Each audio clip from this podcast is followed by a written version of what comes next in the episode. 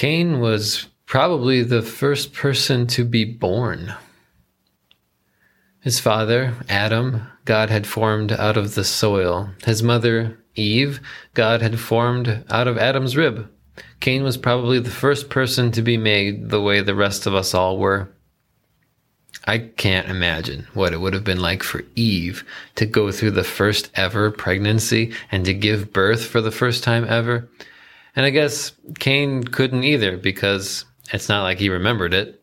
He went through the first birth, but as the first baby. So he was the first to forget that terrifyingly dangerous passage into independent life.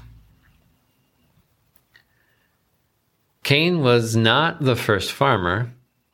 His father, Adam, was informed by God after his fall into sin that he would be a farmer and that it wouldn't always be fun. Cain was probably happy to take after dad, though, and work the soil, even if it wasn't always fun. Cain was among the first to present offerings to the Lord. I don't know where he got the idea, maybe from the Lord himself. They seem to have been on good speaking terms. So Cain brought some of the fruits of the soil to the Lord as an offering. But his brother Abel did it better. How better and how did they know? I don't know. Maybe the Lord told them so somehow. All Moses tells us is the Lord looked with favor on Abel and his offering, but on Cain and his offering he did not. And this made Cain angry. Angry at Abel. So the Lord spoke to him You're angry, Cain. Should you be, though? And Cain didn't say anything. They were starting to stop being on speaking terms. Cain did say something to Abel, though Come out to the field with me. And Abel did, and Cain attacked and killed Abel, the first murderer, found the first victim.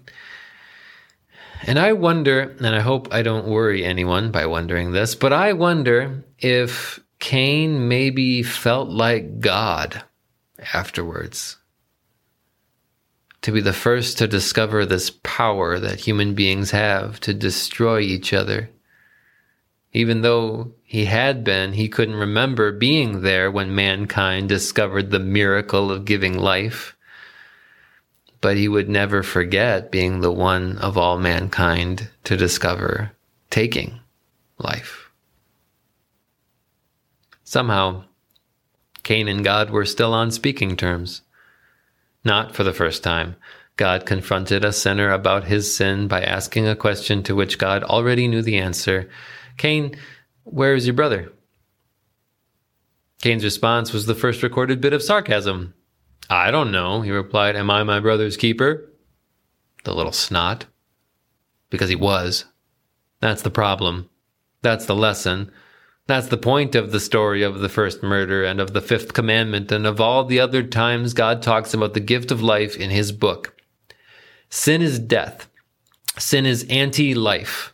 It's a sin to take life. It's a sin to want to take life. It's a sin to want not to preserve life. It's a sin to not do anything and everything you can to preserve life. It's a sin to think you are not your brother's keeper.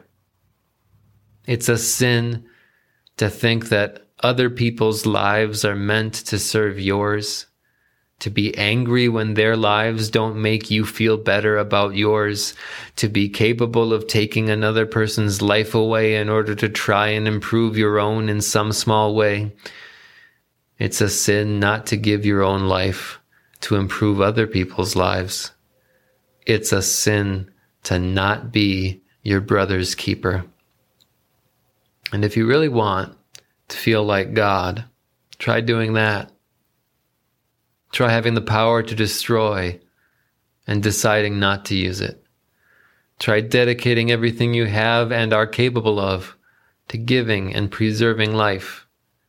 Try talking to people who don't deserve to be on speaking terms with you because of their sin and not smiting them for their sin and their snotty sarcasm and even marking them in some supernatural way to preserve their life in exactly the way they refuse to preserve the life of their own flesh and blood brother. And then try working all of human history to preserve humanity's life and to send your own son into the world so that he can give his life to save all of them. Okay, so you can't do that. But God did.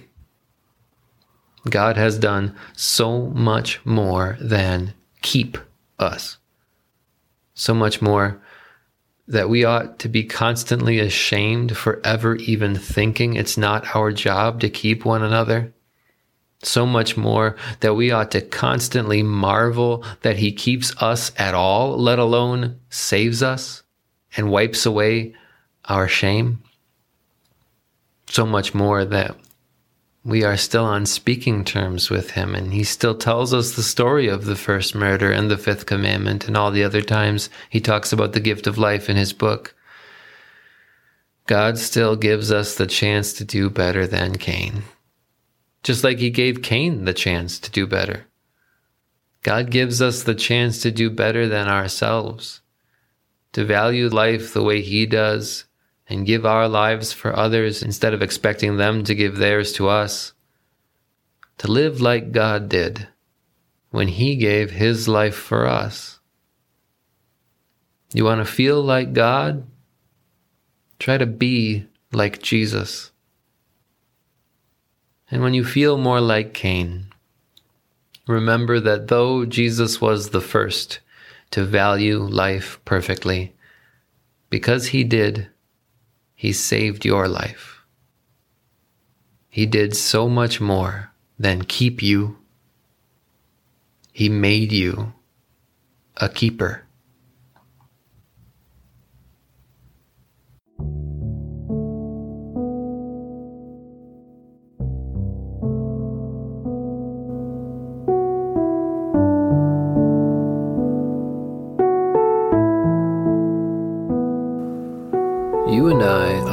Dust and breath, loved by God, bought by Jesus. This podcast is written and produced by me, Ethan Cherney, a WELS pastor serving Our Savior Lutheran Church in Pomona, California. Get in touch on Facebook at Dust and Breath Pod, on Twitter at Dust Breath Pod, or by emailing dustandbreathpod at gmail.com. Outro music arranged and performed by Mr. Peter Shawi, who is like the heights of Zaphon. Thank you for listening. Don't forget to subscribe. And if you could leave a review in iTunes or just share an episode on social media, I'd really appreciate it. It's the only way other people can find the show.